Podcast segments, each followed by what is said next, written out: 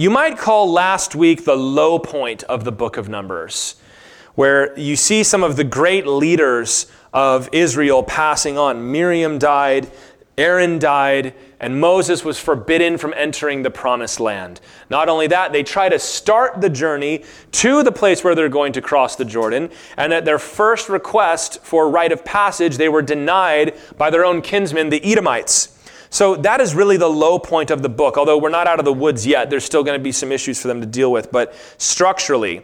And speaking of the structure, this is now the second travel section of the book. So we've, we've been using a geographical structure for the book of Numbers. Um, we started out with, a, with them at Mount Sinai, which is when they counted all the people, hence Numbers, for the first time. Then there was a travel section when they went to Kadesh Barnea, and there was all kinds of bad stuff that happened along the way. And then uh, while they are at Kadesh is where they refused to go into the promised land. And God told them they were going to wander in the wilderness for 40 years. And so we can assume that during that camp section, as we're calling it, uh, they were in fact moving around and living what you might call a Bedouin lifestyle. But as far as the book is concerned, it, it, depicts them starting there and ending there for 40 years. Now in chapter 21, this is a short travel section to where they're going to arrive in chapter 22 near the land of Moab, which is where eventually in the book of Joshua they will cross the Jordan River. So this is really the end of their, of their travels before they actually make the, make the step. And we will actually be at that, uh, in the land of Moab for the rest of Numbers, all of Deuteronomy, and the first part of Joshua. So just like most of the Pentateuch was at Mount Sinai, uh, we're going to have another long stop here. And this is where, chapter 21, they're departing from Kadesh Barnea, which was a, a rough place for them, and things are finally going to start to look up for them. We're finally going to get some positivity in this book, which is, has been hard to come by ever since they left uh, they left Mount Sinai.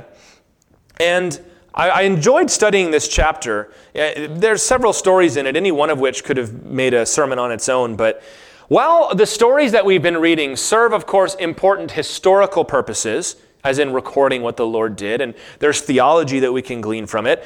It's also important to remember that the stories of Israel wandering in the wilderness, all of the kings, all of the exile, they're there to provide us an example. And there are some scholars today, in fact, it's a growing trend, who say the, all we can know is what happened at that time, and it's not proper to draw principles out for our own application. But Paul has already given us that permission. 1 Corinthians 10, verse 11, he said, Now these things happened to them, he's referring to the wilderness generation. These things happened to them as an example, but they were written down for our instruction, on whom the end of the ages has come. So, so much for not reading the Old Testament Christologically, not looking for Jesus in the Old Testament. We've been told that that's in fact why it was written down. And so with that in mind, this passage serves, as I was studying it, as a kind of, as a template. It's a picture of how you can make the transition from the wilderness to the promised land. And they're not going to get there yet, but they're going to get as far as they can get before crossing that river. So that's how we're going to look at it as we study tonight. That if you feel stuck if you feel like you, you just aren't making any progress, or maybe you haven't even come to faith in Christ and you're just wondering what this whole life thing is all about, this is going to give us instruction on how to move forward. And it's also got some fun stories in it. So let's begin with verses 1 through 3. When the Canaanite, the king of Arad, who lived in the Negev, heard that Israel was coming by the way of Atharim, he fought against Israel and took some of them captive. And Israel vowed a vow to the Lord and said, If you will indeed give this people into my hand, then I will devote their cities to destruction. And the Lord heeded the voice of Israel and gave over the Canaanites, and they devoted them and their cities to destruction. So the name of the place was called Hormah. So last, last we saw, Israel was denied passage through the land of Edom. They wanted to take the short route, which would have been perfectly fine because it's the, the bordering country to the land of Canaan, but the Edomites refused them. And so they are now forced to go around. And we see that the king of Arad, who lived in the Negev, now the Negev is the desert region to the south of the promised land. And like we saw in Exodus 17, when the Amalekites did this, this king of Arad will raid the caravan of the Israelites and take captives back into the Negev. He's going to enslave some of the people. And the last time Israel fought a battle, it was out of defiance to the Lord in chapter 14, when they said, We should never have refused to go into the promised land. We're ready to go now. And God says, No, I've already told you you can't go. You had your chance and you missed it. And they said, Well, well then we'll just go without Moses and without the ark. And that didn't go well. They were defeated at this place. But this time, when they are attacked, they're moving on, they're vulnerable, they're attacked. They decide we're going to do things differently this time. And this is also where you begin to see the transition of the generations, because almost all of those of the, of the first generation that had failed to go in would have passed on. So you can already see them doing things differently. And they decide to recognize that they are helpless without the Lord, that they need God's help. They can't just run into battle even in such an obvious situation where God would want them to go fight. David would do this an awful lot. When there's an obvious war that needed to be fought, but he would still pause and ask the Lord. And sometimes God would give him insight into the battle. So that's a lesson of its own. And they make a vow to the Lord. They vowed a vow. You can assume that they would have offered votive offerings to the Lord. And they speak with one voice. Do you see how they, third, uh, plural, in verse 2, speak with the first person? If you give them into my hand, I will devote their cities. That's unity, right? And they say that they will devote their cities. Now, the ESV has devote their cities to destruction, and your translation may just say to destroy their cities, or it might have to destruction in italics, because those words are not actually in the Hebrew. What they vow to do is they will haram their cities, and that word just means to devote. The Bible will talk about the devoted things that were in the presence of the Lord. So they say, we are going to devote them. But in a military context, this phrase, haram, always refers to holy war. That we are not going to spare any of them. We are going to wipe them all out. Men, women, children, raze the cities to the ground, take no plunder, and just devote it to the Lord.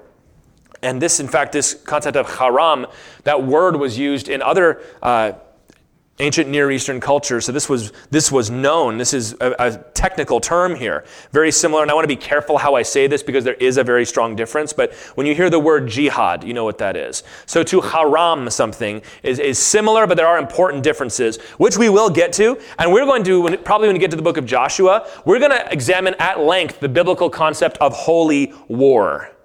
Suffice it for now, I'll just give you the conclusions ahead of time. The Bible is abundantly clear that there is a time for war. That is abundantly clear in the scriptures. God, as you can see, totally approves this strategy, which on its own would give this moral legitimacy. If you don't like the fact that they destroyed this nation, either God told them to or he didn't. If God didn't tell them to, then you can't put this on God. So, so much for that, Richard Dawkins. But if God did tell them to do this, God has the prerogative to establish judgment against people. And in fact, he will not spare Israel from this. They will have the similar thing happen to them by means of Assyria and Babylon and Persia and so on. Rome at a later time. David said in Psalm 144, verse 1, The Lord is a man of war who trains my hands to make war, trains my fingers for battle. I can draw a bow of bronze. And the difficulty, of course, is in looking at the New Testament commands to love, but to love who? Our enemies. implication being you will have enemies. And also that most of the, I don't want to get too far into this, and I realize I am, but uh, the commands that Jesus gives us to turn the other cheek and so on are, are very much in an individual context. And what we have here, this is being, words being given to a nation. So that'll have to, to do you for now. Just simply acknowledge that it's in your Bible, and the Lord is wiser than we are. And a great victory is won here, and they name this location Hormah which is a word that means destruction. It is, in fact, related to the word haram. Can you see that? Haram and then horma.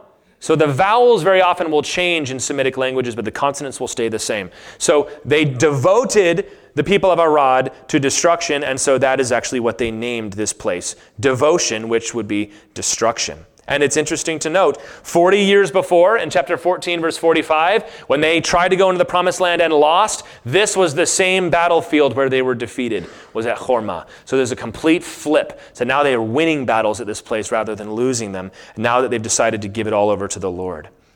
So, for our application here, the desperation that was brought about by the wilderness and the loss of leadership and the captives that had been taken drove the people back to God. We are now actually going to come to God and ask Him what He thinks. And they had not done this for the majority of the 40 years. The rest of the Bible tells us that many of the people had given themselves over to idolatry, to sexual immorality. But now, in this case, they come back to the Lord.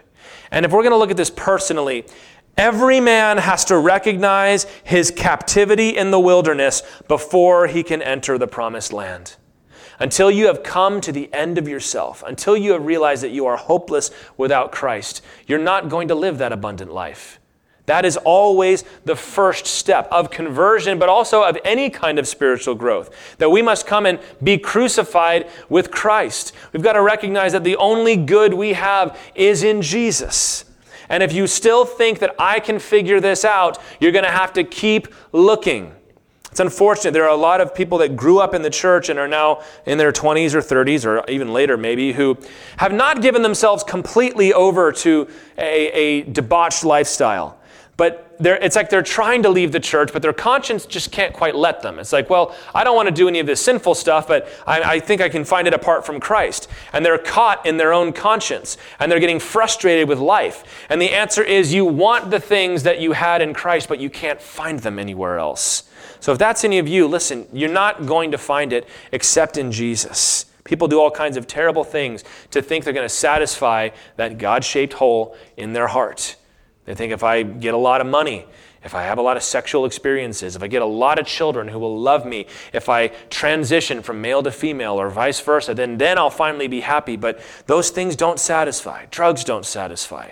Any of that.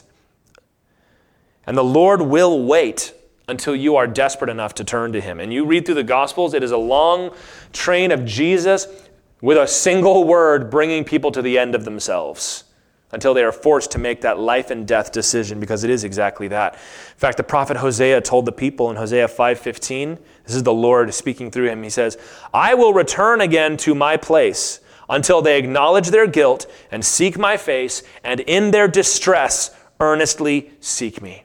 God says, I will hide myself from you until you are so desperate, so distressed, then you will be ready to seek after God. And what that, what that costs is devoting some things in our lives. Stop trying to think, well, I can win the battle and take plunder. I can live the Christian life and enjoy all the benefits of being a sinner too. But when you do that, you're going to lose the battle at Hormah. But when you finally say, all right, you know what? I don't want anything else. I don't need anything else. My soul is the only thing that matters. Where is God? That's when you'll find him. And that's the point where the journey begins. So I'll ask those of you that maybe feel you're on the outside. Maybe you, you're not even saved. Maybe you haven't put your faith in Christ. Or maybe you're dealing with a struggle or a sin or God's trying to take you to the next level and you know it, but you just can't do it. You might be unhappy with your life. Have you become desperate yet? Are you desperate for life? Because when you are, that's when God will find you. Looking at verse 4 through 9, this may be a familiar story for you. From Mount Hor, which is where they had buried Aaron, do you remember? They set out by the way to the Red Sea to go around the land of Edom. And the people became impatient on the way, and the people spoke against God and against Moses. Why have you brought us up out of Egypt to die in the wilderness? There's no food and no water, and we loathe this worthless food. You know, the miracle heaven bread that snowed every morning. Worthless, they called it. So then, the Lord sent fiery serpents among the people, and they bit the people, so that many people of Israel died. And the people came to Moses and said, We have sinned for we have spoken against the Lord and against you. Pray to the Lord that he take away the serpents from us. So Moses prayed for the people, and the Lord said to Moses, Make a fiery serpent and set it on a pole, and everyone who is bitten when he sees it shall live. So Moses made a bronze serpent and set it on a pole, and if a serpent bit anyone, he would look at the bronze serpent and live. So this is the, the departure here. They leave Mount Hor where Aaron was buried, and they've got to go south to get around the land of Edom, which is going to take them almost all the way back to Ezion Geber, which is at the north tip of the Red Sea. And they're going to begin another long desert journey. They've been in Kadesh, which is it's not the promised land, but it's it's you know it's got oasis. It's, it's a nice place to be compared to the open desert. And for the last time, and we'll just say finally, they're going to grumble about food. There will be other things, but they're no longer going to be questioning Moses' authority, and from now on, they're no longer going to grumble about food. We can see they're growing. But they call the manna worthless. And this time, God sends them a plague. And the Bible tells us God sent plagues among them several times, but it doesn't tell us what they were. This time we do. A plague of fiery serpents. Of all the plagues that you could, you could endure, I don't know if a fiery serpent plague is, is one I'd care to enjoy. Uh, that's probably second only to the plague of lions that God is going to send upon the northern kingdom later.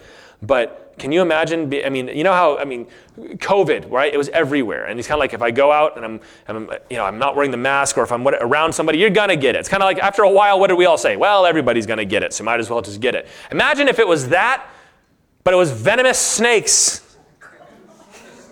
Yeah.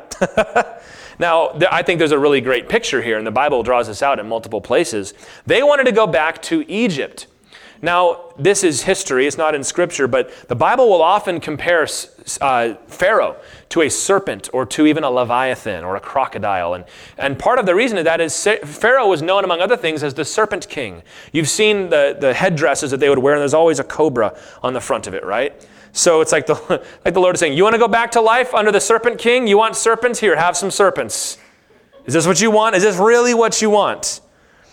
And there's, of course, biblical typology there too, that life under the serpent is life under the devil, right? It says this is what life is like. And then the devil is always coming to make us nostalgic for the days when we were sinners. We've got to remember, no, that's it's just going to hurt you later if you try to go back to that. But here's what happened God does not just heal them, as he does, he tells them to raise up a bronze serpent.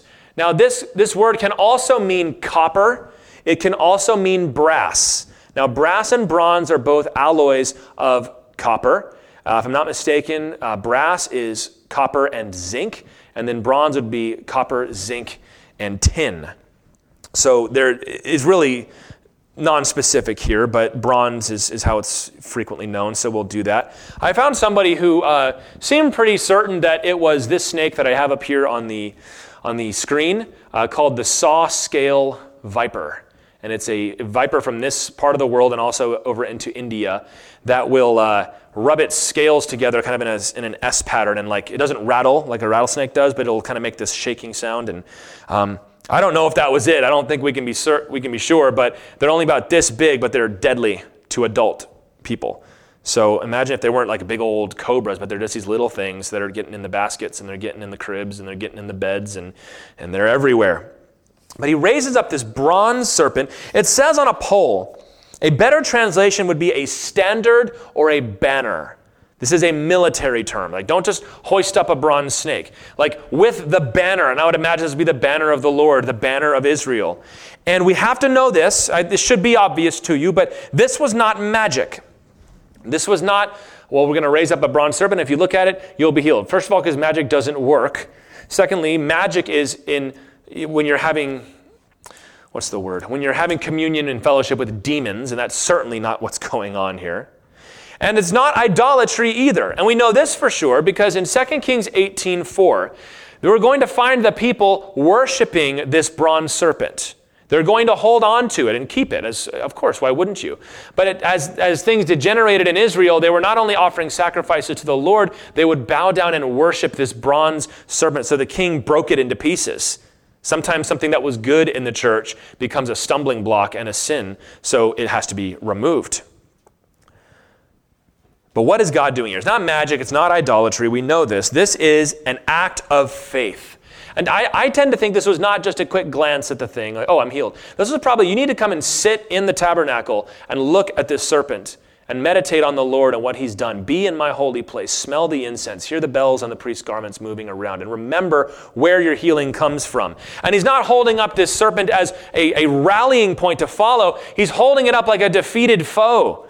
It's like our banner is the Lord, and the Lord is able to defeat the serpent king. And you might even say the capital S, serpent of old. And then that is Satan. He's holding up a reminder of their sin, and he's holding up a, a, a sign that the foe has been defeated.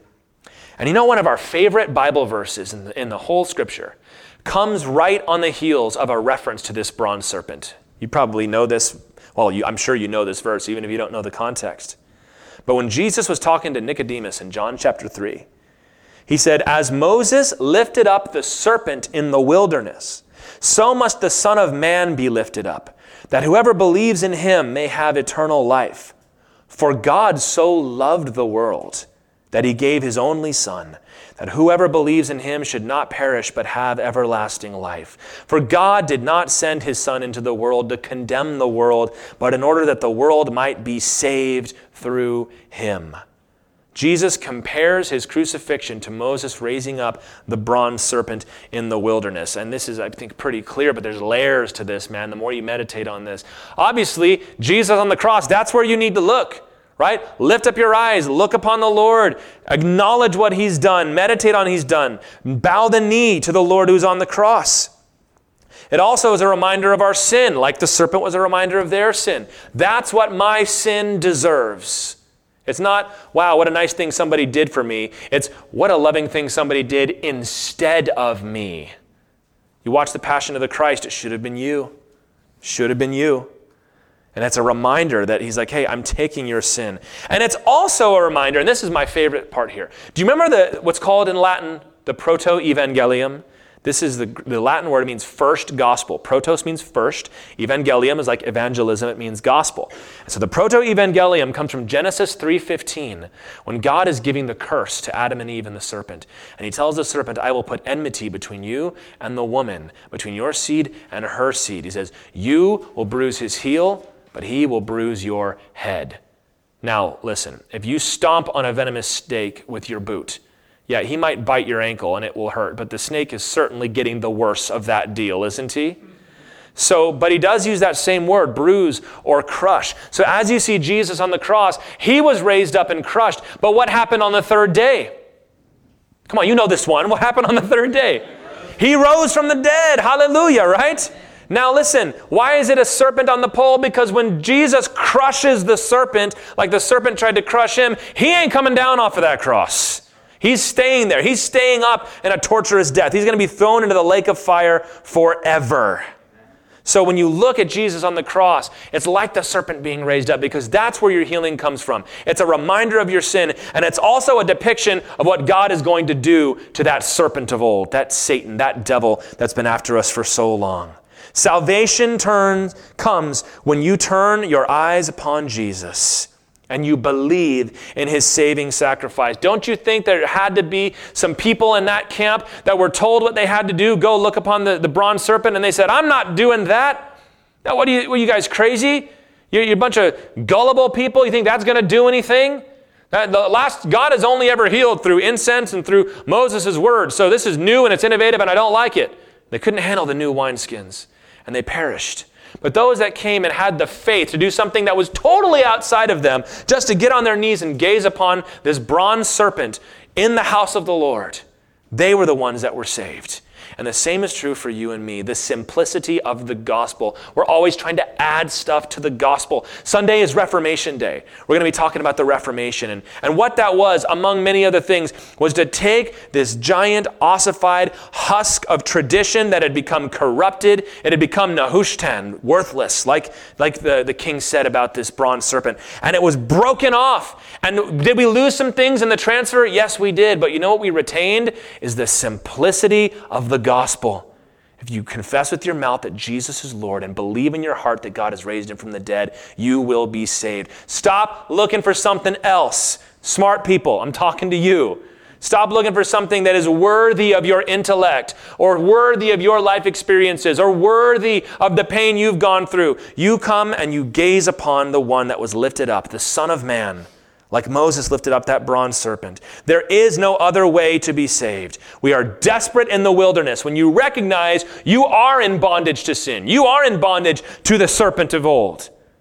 But salvation comes when you look upon Jesus. God has raised up a standard by which we might be delivered. In the midst of his judgment, he made a way for us to be saved. Amen? Praise the Lord. Praise the Lord. That's, that's really the heart of this passage, that story. And isn't it amazing to think that Jesus had this in mind when he said those immortal words For God so loved the world. That bronze serpent, more than anything else, was an expression of love, just like the cross was an expression of love for you. Do you know that God loves you? Man, don't you know that God loves you with all his heart? And that's what it is to be saved, is to find the love of Jesus. Man, like I said, we could talk on any one of these all night, but we best continue looking at verse 10. And the people of Israel set out and camped in Oboth. And they set out from Oboth and camped at Iye Abarim in the wilderness that is opposite Moab, and you go, okay, there's a name I recognize, toward the sunrise, which would be in the east, of course. From there they set out and camped in the valley of Zered. From there they set out and camped on the other side of the Arnon, which is a river, in case you did not know, because I didn't until today, which is in the wilderness that extends from the border of the Amorites, for the Arnon is the border of Moab, between Moab and the Amorites. Therefore, it is said in the book of the wars of the Lord, Waheb and Suphah, and the valleys of the Arnon, and the slope of the valleys that extends to the seat of Ar and leans to the border of Moab.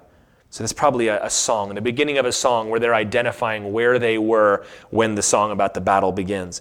Verse 16, and from there they continued to Beer. It's not beer, it's Beer.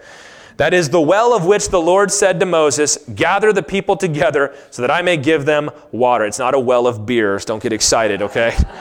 verse 17. Then Israel sang this song, and maybe you remember this one from Sunday school Spring up, O well! Sing to it, the well that the princes made, that the nobles of the people dug with the scepter and with their staffs. And from the wilderness, they went on to Mattanah, and from Mattanah to Nahaliel, from Nahaliel to Bamoth, and from Bamoth to the valley lying in the region of Moab by the top of Pisgah that looks down on the desert. So you've got here a short, what's called a travelogue, where it's, it's similar to some of Paul's missionary journeys, where they're listing the, the places that they camped, which don't mean a whole lot to us, but remember, this is, this is history. They're telling the story as it happened. And in fact, some of these locations have been positively identified, which is exciting, but um, we don't have time to get into that today. And they, cl- they camp near the Arnon River which was close to Moab in the east of the promised land. Don't forget, Moab was one of the sons of Lot and his daughters. Remember that creepy story from after Sodom and Gomorrah were destroyed? Some of y'all just looked at me funny. Yeah, that's, that's it's what you think. Uh, that's also where the Ammonites came from. The two sons were named Moab and Ben Ami. And so the Ammonites and the Moabites were also distant kin of the children of Israel, like Edom was. And that is also why they're not going to be permitted to destroy the Moabites and the Ammonites. So we're going to see as we read this chapter them clearing out the Amorites, but not the Moabites or the Ammonites. And it would also seem to see that the Moabites were allowing them to pass through their nation, although it doesn't uh, give a formal discussion of it like it did with the other ones. It also references this song here in verses 14 and 15. Uh, and it says it's from the book of the wars of the Lord. I'd love to read that book. but we simply do not have it. And you see this several times in the Old Testament, where it will reference, for example, the book of Jasher. Uh, and these are other books that were written containing the story that were not included in the canon of Scripture, except where they were quoted by Scripture. So some people would say things like, well, if it quotes the book of the wars of the Lord, we are missing a book. No, trust God's sovereignty. God is able to provide every piece that we needed in our scripture, and that would include, it seems, certain quotations from the books of the War of the Lord. That does not make it an inspired book, it makes this an inspired quotation. Does that make sense? Paul later on will quote from one of the Cretan prophets, Epimenides. That's not saying that all of his writings were apostolic and, and approved and need to be included in the Scripture. It's an inspired quotation. It is not an inspired poet. And for that matter, we don't have all of Paul's letters either. He references a letter to the Laodiceans that we don't have. If we find it, it should not be included in the Scriptures because God did not see fit to give it to us. This is also why, this is your answer when people say, Well, did you know that Jude quotes from the book of Enoch? Yes, we did. Yes, we did know that. Maybe you've tried to look through the Old Testament and trying to find that quote from Enoch that he has. That's from the intertestamental book, uh, Old Testament pseudepigrapha, the book of Enoch. And there are some people today who really think we ought to include the book of Enoch in the Bible, largely because it has a lot of end of the world eschatology. It talks an awful lot about angels. This is where some of the seven archangels, Raphael and Uriel, came from. But it's not included in the canon. It never was. It was only quoted by the Apostle Jude, therefore we include it. So, just a reminder that you have all the Bible you need, And also a reminder that when people want to get really excited and say, Ha, we've noticed that there's a difference in the language or a difference in the structure, that there must have been another source behind these writings. Well, yeah, we know that because it's in the Bible. It tells you right there. This bit comes from the book of the Wars of the Lord, that we know that Joshua would have done some later editing or redacting of Moses' writings. Otherwise, how is he going to describe Moses' death? These things shouldn't trip you up. We still hold to the doctrine of the inerrancy of Scripture, no matter what radicals on the internet might say. Then they come to Beer, and God provides water for them there. And the difference is this is not miraculous. It just appears that they dug a well. And I mean, finding a well in the desert is a miraculous thing on its own, is it not? And can you see the difference between the complaints of the two times that they didn't have water and this happy working song that they wrote? And they, the Hebrew, I, I, didn't, I couldn't notice it myself, but a couple guys pointed out that the Hebrew there is very rhythmic and almost like they're swinging the pickaxes while they're singing this song. Spring up, oh well. When you were a kid, you'd sing Spring Up, Oh Well, and you'd go splish, splash. That's where it comes from, is this passage right here. And then they got some further locations until they arrive at a place called Pisgah, which is in the region of Moab. And then uh, there's going to have a couple more battles that are going to take place here. But it seems that Moab was allowing them to move through their territory. It does seem that they had a better relationship with the Moabites than they did the Ammonites. But we'll get into that more maybe when we come to Ruth and places like that. So, what's our application here? All right, we've been in the desert, the wilderness. We acknowledge that we are desperate and we need God's help. So, what do we do? We come and we turn our eyes upon Jesus. We put our faith in the crucifixion and the resurrection of Jesus Christ. We abandon everything else. We devote it to destruction so that all we have is the Son of Man raised up for our salvation. But there is more waiting for you after that. Friends, the cross and your conversion is not the end, it's the beginning. That's not the end of your story, that's just the beginning. And in fact, it's the beginning of the beginning of your story. We're not even there yet. Once you put your faith in Jesus Christ, there is more waiting for you. And this reference to a well got me thinking about something Jesus said in John chapter 7, verses 37 and 39, when Jesus was at the temple.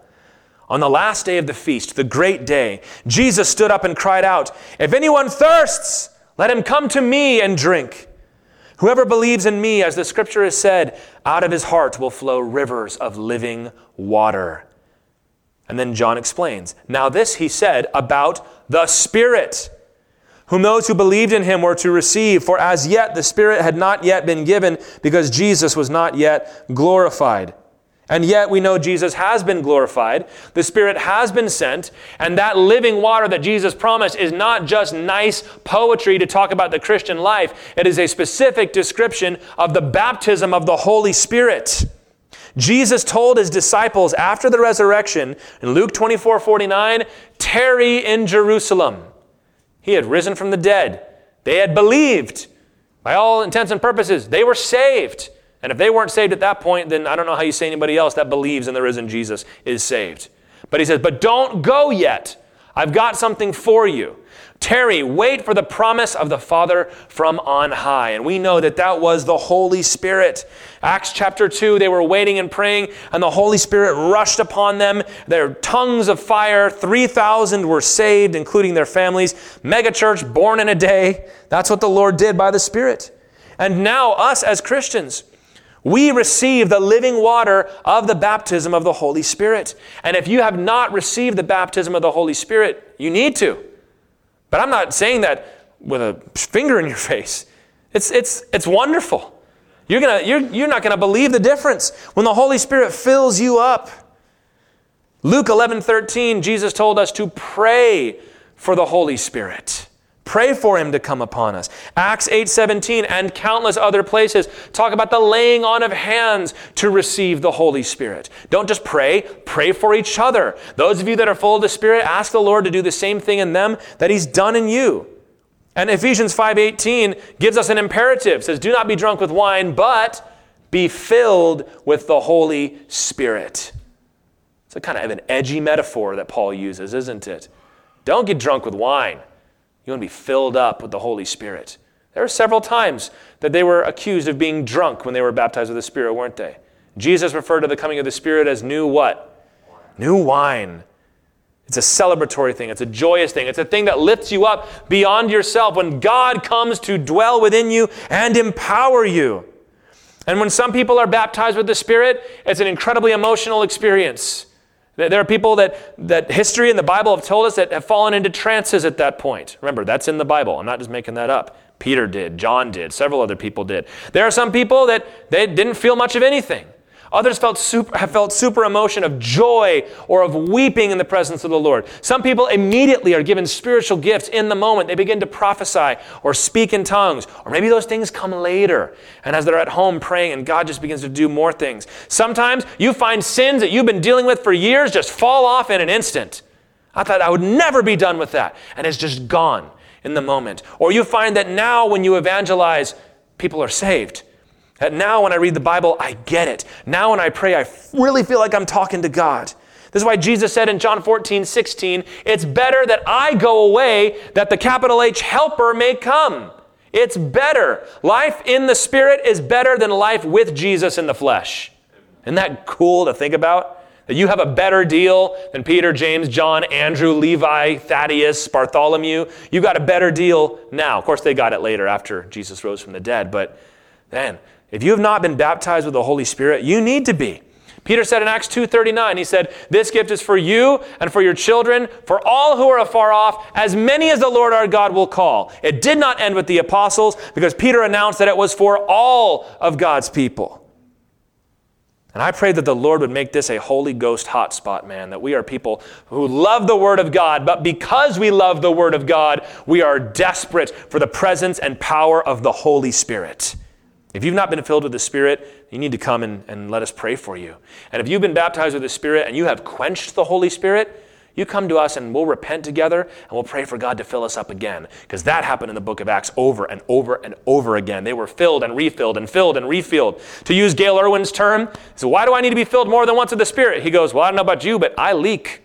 I know that I'm filled up with living water and I quench the Spirit. Now, does it mean you lose your salvation? It just means that you've no longer given place to the Lord. And we have the example in Scripture and throughout history, not just revival, but during every time of history, where God will re up with people. When you recommit to the Lord, you should also ask for a new, fresh filling of the Holy Spirit. Getting into verse 21 now. Spring up, O well, right? That's the prayer. Then Israel sent messengers to Sihon. I grew up hearing him as Sihon. That's fine. King of the Amorites, saying, Let me pass through your land.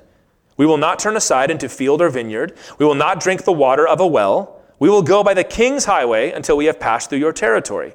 But Sihon would not allow Israel to pass through his territory. He gathered all his people together and went out against Israel to the wilderness, came to Yahaz, and fought against Israel. And Israel defeated him with the edge of the sword and took possession of his land from the Arnon to the Jabbok as far as the Ammonites. For the border of the Ammonites was strong, meaning that this king, Sihon, had not been able to crack the Ammonite strongholds. And Israel took all these cities. And Israel settled in all the cities of the Amorites, in Heshbon and in all its villages. For Heshbon was the city of Sihon, the king of the Amorites. It says his capital city who had fought against the former king of Moab and taken all his land out of his hand as far as the Arnon. Therefore, the ballad singers say, so another quotation here Come to Heshbon, let it be built. Let the city of Sihon be established. For fire came out from Heshbon, flame from the city of Sihon. It devoured Ar of Moab and swallowed the heights of the Arnon. Woe to you, O Moab! You are undone, O people of Chemosh. Chemosh was their false god that they worshipped. He has made his sons fugitives and his daughters captives to an Amorite king, Sihon. So we overthrew them. Heshbon as far as Dibon perished, and we laid waste as far as Nophah. Fire spread as far as Medeba. So once again, just like with Edom, they ask for passage through the Amorite land, but this time he doesn't even waste time saying no. He just attacks them. And this is Sihon, this, this king, he is one of the kings that will be referenced over and over again in the Bible as examples of the victory that God gave. Now, these were Amorites who had taken possession of part of the Moabite territory. So it seems again they had no trouble going through Moab, but then they get to this guy's territory, which should have been Moab's, but it wasn't. And they asked permission, and he said, No. Now, why is this story included? Why are they including this, this story and this reference? Well, perhaps there was a dispute between the Moabites and the Israelites, who said, Since you conquered this land, it was ours originally, you should give it back to us. But they're saying, no, this is included in the inheritance that God gave us to drive out the Amorites. Because remember, they were not to touch the land of Ammon, Moab, or Edom. But he's explaining why the Lord allowed them to do this. That this was Sihon's land before the Israelites got to it. They did not take it from Moab, which would have been a violation of God's word. They took it from this Amorite king. And they rout them. They conquer the land from the, the Moabite border to the Ammonite border, all the way up to the Jabbok. Now, you remember the Jabbok ford is where uh, Jacob crossed the river with his family, where he wrestled with the angel of the Lord. And uh, this is likely where they're going to at least consider a crossing into the promised land. Jeremiah chapter 48 is going to quote from this song that seems to be written about the Amorite destruction of Moab, but he uses it in Jeremiah 48 to describe what God is going to do to the Moabites. Israel takes possession of this land. It's not in Canaan, but later on we will see the tribes of Reuben, Gad, and half the tribe of Manasseh are going to want to stay on this side of the Jordan River. They're going to actually settle here permanently, although that was not originally the plan. And this will actually be a big part of the, the books of Numbers and Deuteronomy as we see. Renounce your sin, look to Jesus, receive the Spirit, and victories will begin to come. 2 Corinthians 3 17 through 18 says, Now the Lord is the Spirit. So, so much for the idea that the Holy Spirit is not divine. And where the Spirit of the Lord is, there is freedom. And we all, with unveiled face, beholding the glory of the Lord, are being transformed into the same image from glory to glory. For this comes from the Lord who is the Spirit. Man, you receive the Spirit, and your life becomes glory to glory. That's what it means to walk with Jesus. Victory upon victory. Not defeat, not, not struggle, not hopelessness. Victory to victory. And we're going to see two kinds here. The first kind of victory is taking back something that the devil had already stolen, something that didn't belong to him, but he had taken. And we can take these things back. Lost territory. Maybe you feel like your marriage has just atrophied. You feel like this was being done for the glory of the Lord, but now we've just drifted. We're not doing our devotions like we should. Now we're snippy with one another. And, and just, I feel like if we were to talk about it, it would just blow up. But ah, the Lord can restore that. Sins that you've struggled with for a long time. See, man, if I were to stop, I wouldn't even know what to do with my time. Because every spare minute I get, I'm, I'm thinking about this and I'm going back to it. You know, um, I, I, read a testimony, heard a testimony recently of a guy who was uh, addicted to gambling. And he's like, you know, I've quit like three times, like online gambling. And he's like, but I just don't know what to do with my time now. I don't know what to do with it after, now that there's all this time available to me. But that's, that's what the Lord will do. He says, listen, I can take you past that and fill you up with good things. Fear, I'm talking about mental fear. You know, we, we can call it whatever we want, whether it's depression or anxiety or sorrow or heartbreak. The Lord can deliver you out of that. He doesn't just want to comfort you in that, He wants to deliver you out of that. And we have become so educated in the realm of mental health that we no longer seem to need the Lord's help. And we seem to think that it's unfair to tell people that God can deliver them out of these things. I myself have personally experienced the deliverance of the Lord in that department. And I will never, ever say that God is not enough. Well, I'm just stuck. This is just the way I am. That's not the way God sees it. He has joy and peace and hope waiting for you. And even physical sickness.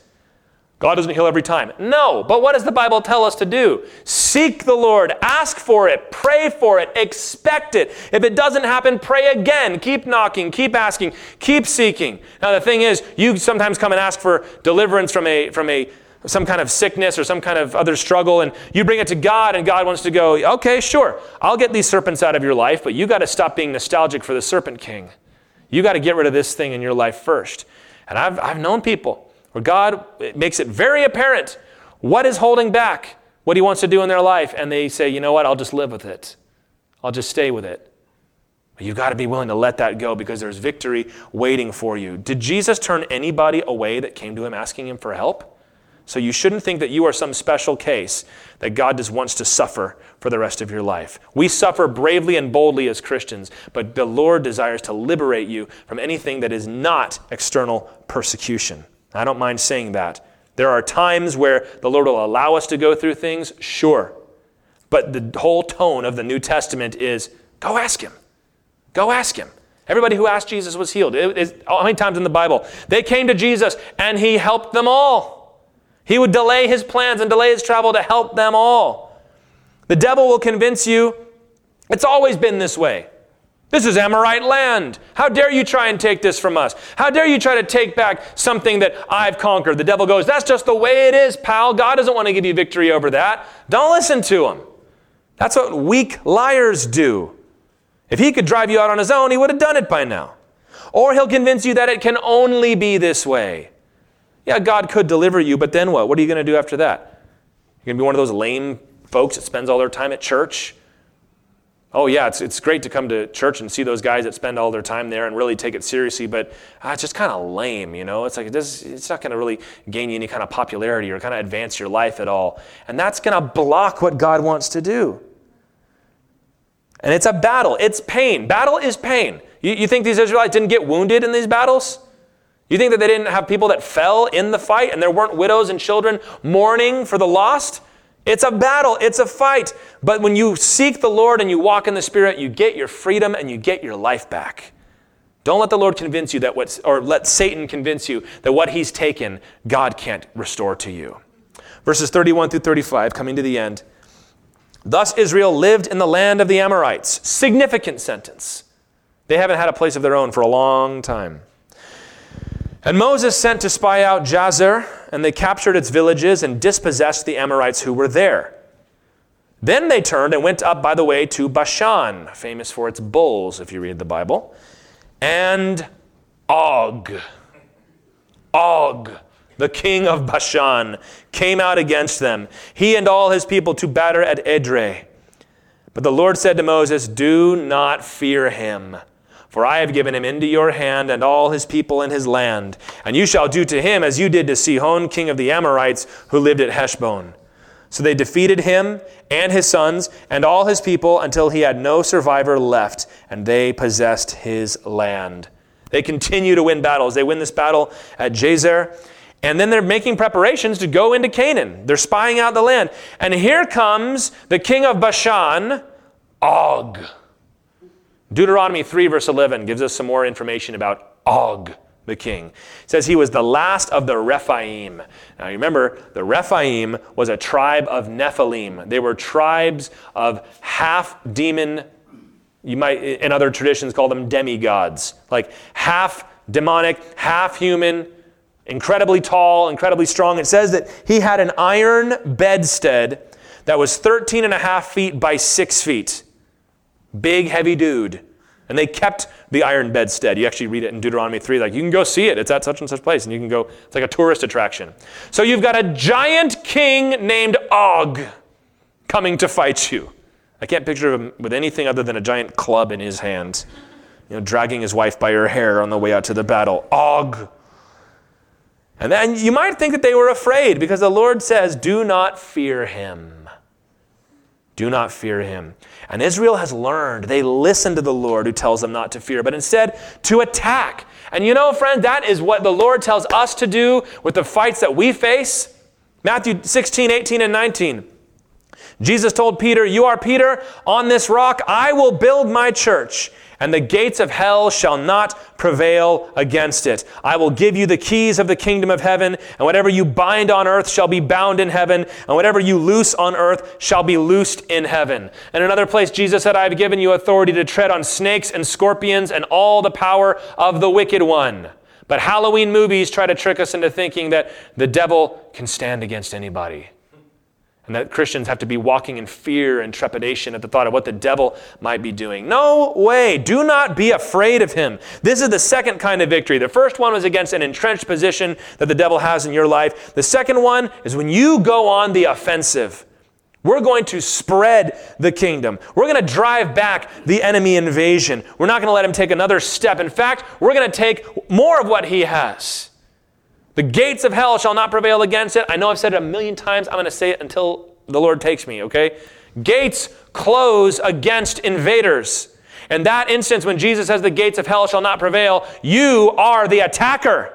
You're the one of the battering ram. Boom! And they're trying their best to drive you from the wall, but the gates of hell cannot prevail. So don't be afraid of Og. don't be afraid. Life in Christ is not a nursery.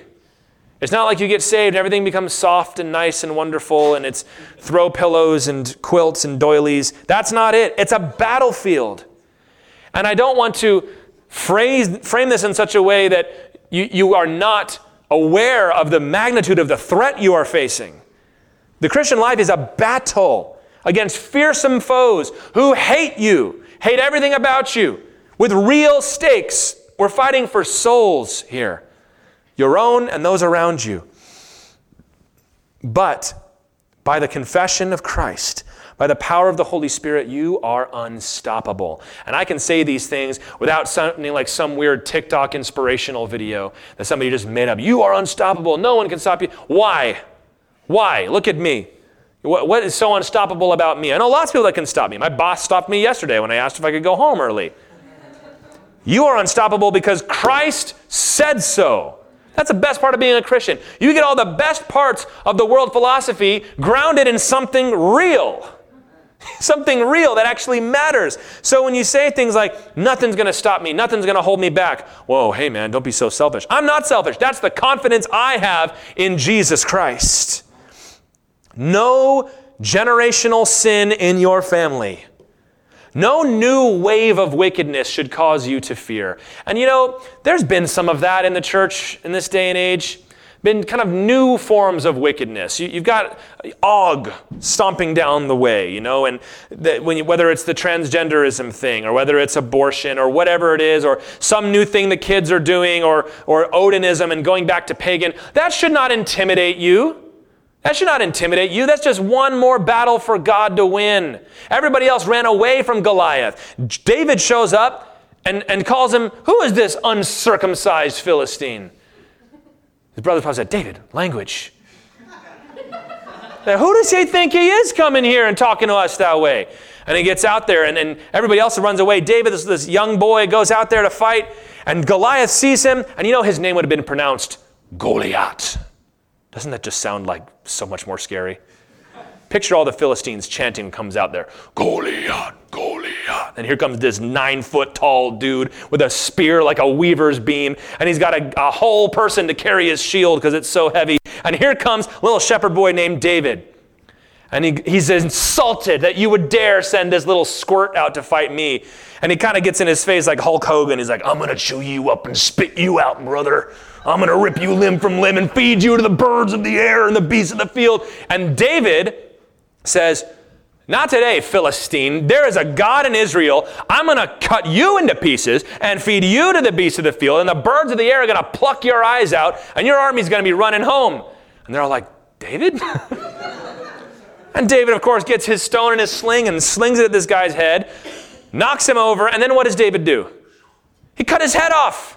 He takes this big old Goliath sword and he walks over. This 14, 15 year old kid barely can pick it up and then shunk off with Goliath's head. He picks it up and he's like, Let's go! Let's go to battle. And the Israelites are so charged up, they go and they rout the Philistines that day. They kept the sword. Do you know that? They kept it in the tabernacle so that people would remember the victory that God has won. So you shouldn't be intimidated.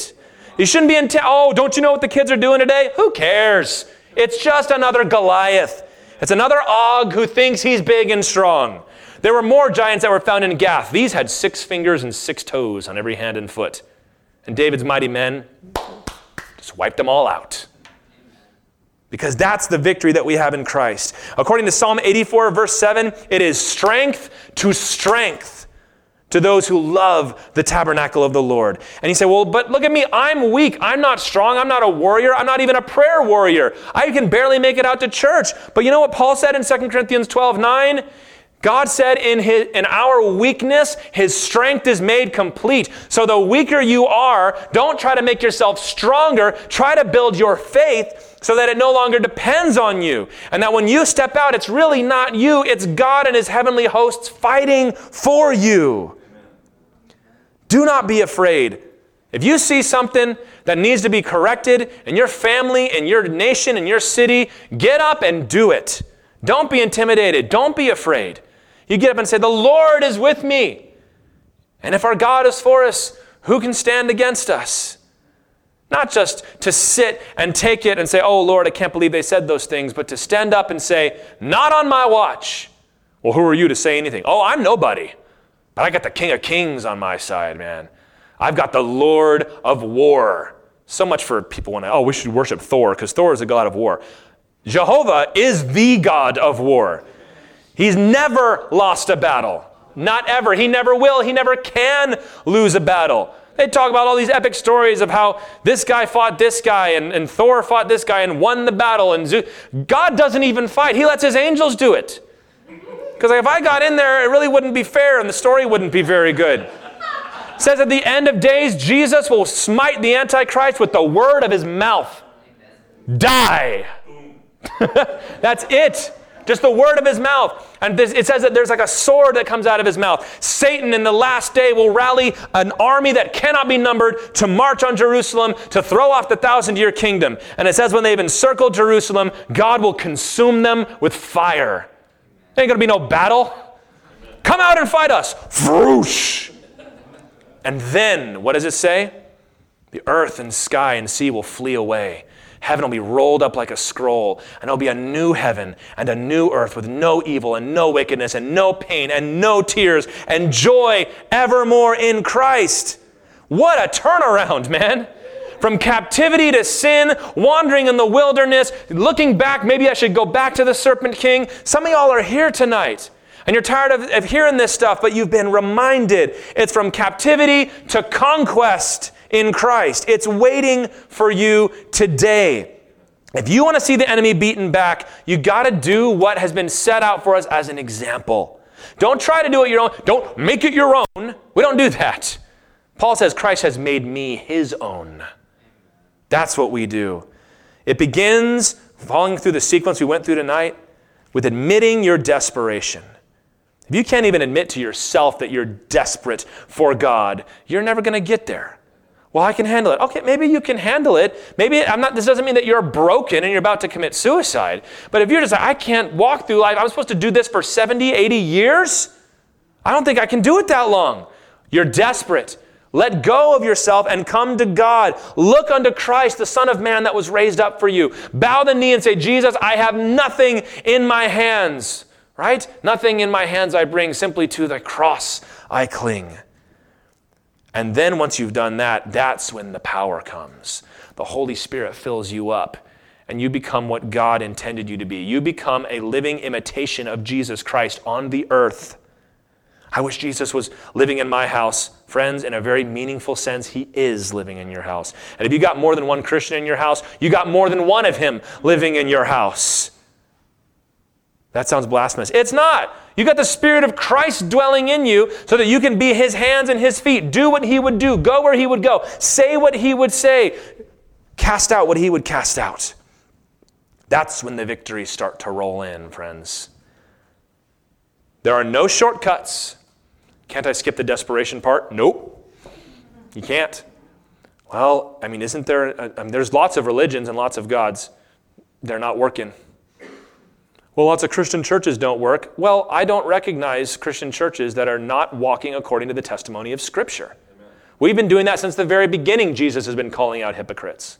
The church was calling out false teachers before the New Testament was finished because there is a simple core that Jesus Christ died for the forgiveness of sins that cannot be altered. Bow the knee to Jesus. No excuses. Well, I don't know about that baptism of the Spirit thing. Well, then you will continue to struggle. I'm afraid. Of what? Of Jesus? He's the Spirit of Christ. When he came upon Jesus, what did the Spirit look like? A dove. A dove. He's not a vulture.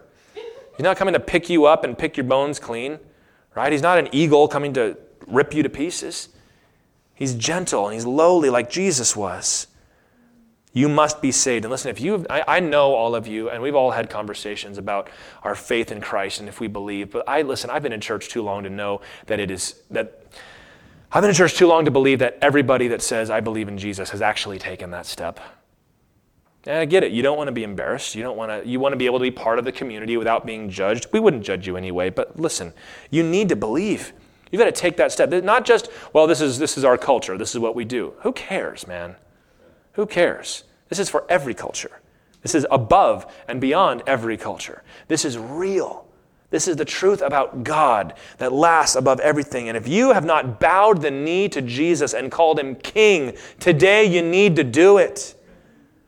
Well, I agree with a lot of things he said. It's not going to cut it. Well, I've, I've, I go to church and I tithe. Thank you. It's not enough. It's not going to save you. You think money can save you? You think attendance can save you? Think baptism can save you? You think communion can save you? It's all flesh unless it's done in the Spirit of Jesus Christ. Come and receive it. It'll be the best day of your life. And those of you that are watching, I don't know what camera I'm on, but those of you that are watching this, maybe years later after I preach this, I don't know where you're stuck, but listen, you've got to come and come to Jesus. He's the one that'll set you free. He set me free. He set everybody here free. We have found what you're looking for in Christ Jesus. Amen? And you also must be filled with the power of the Spirit, maybe for the first time. So I'll end with the words that we read in the middle of this passage when they said, Spring up, O well.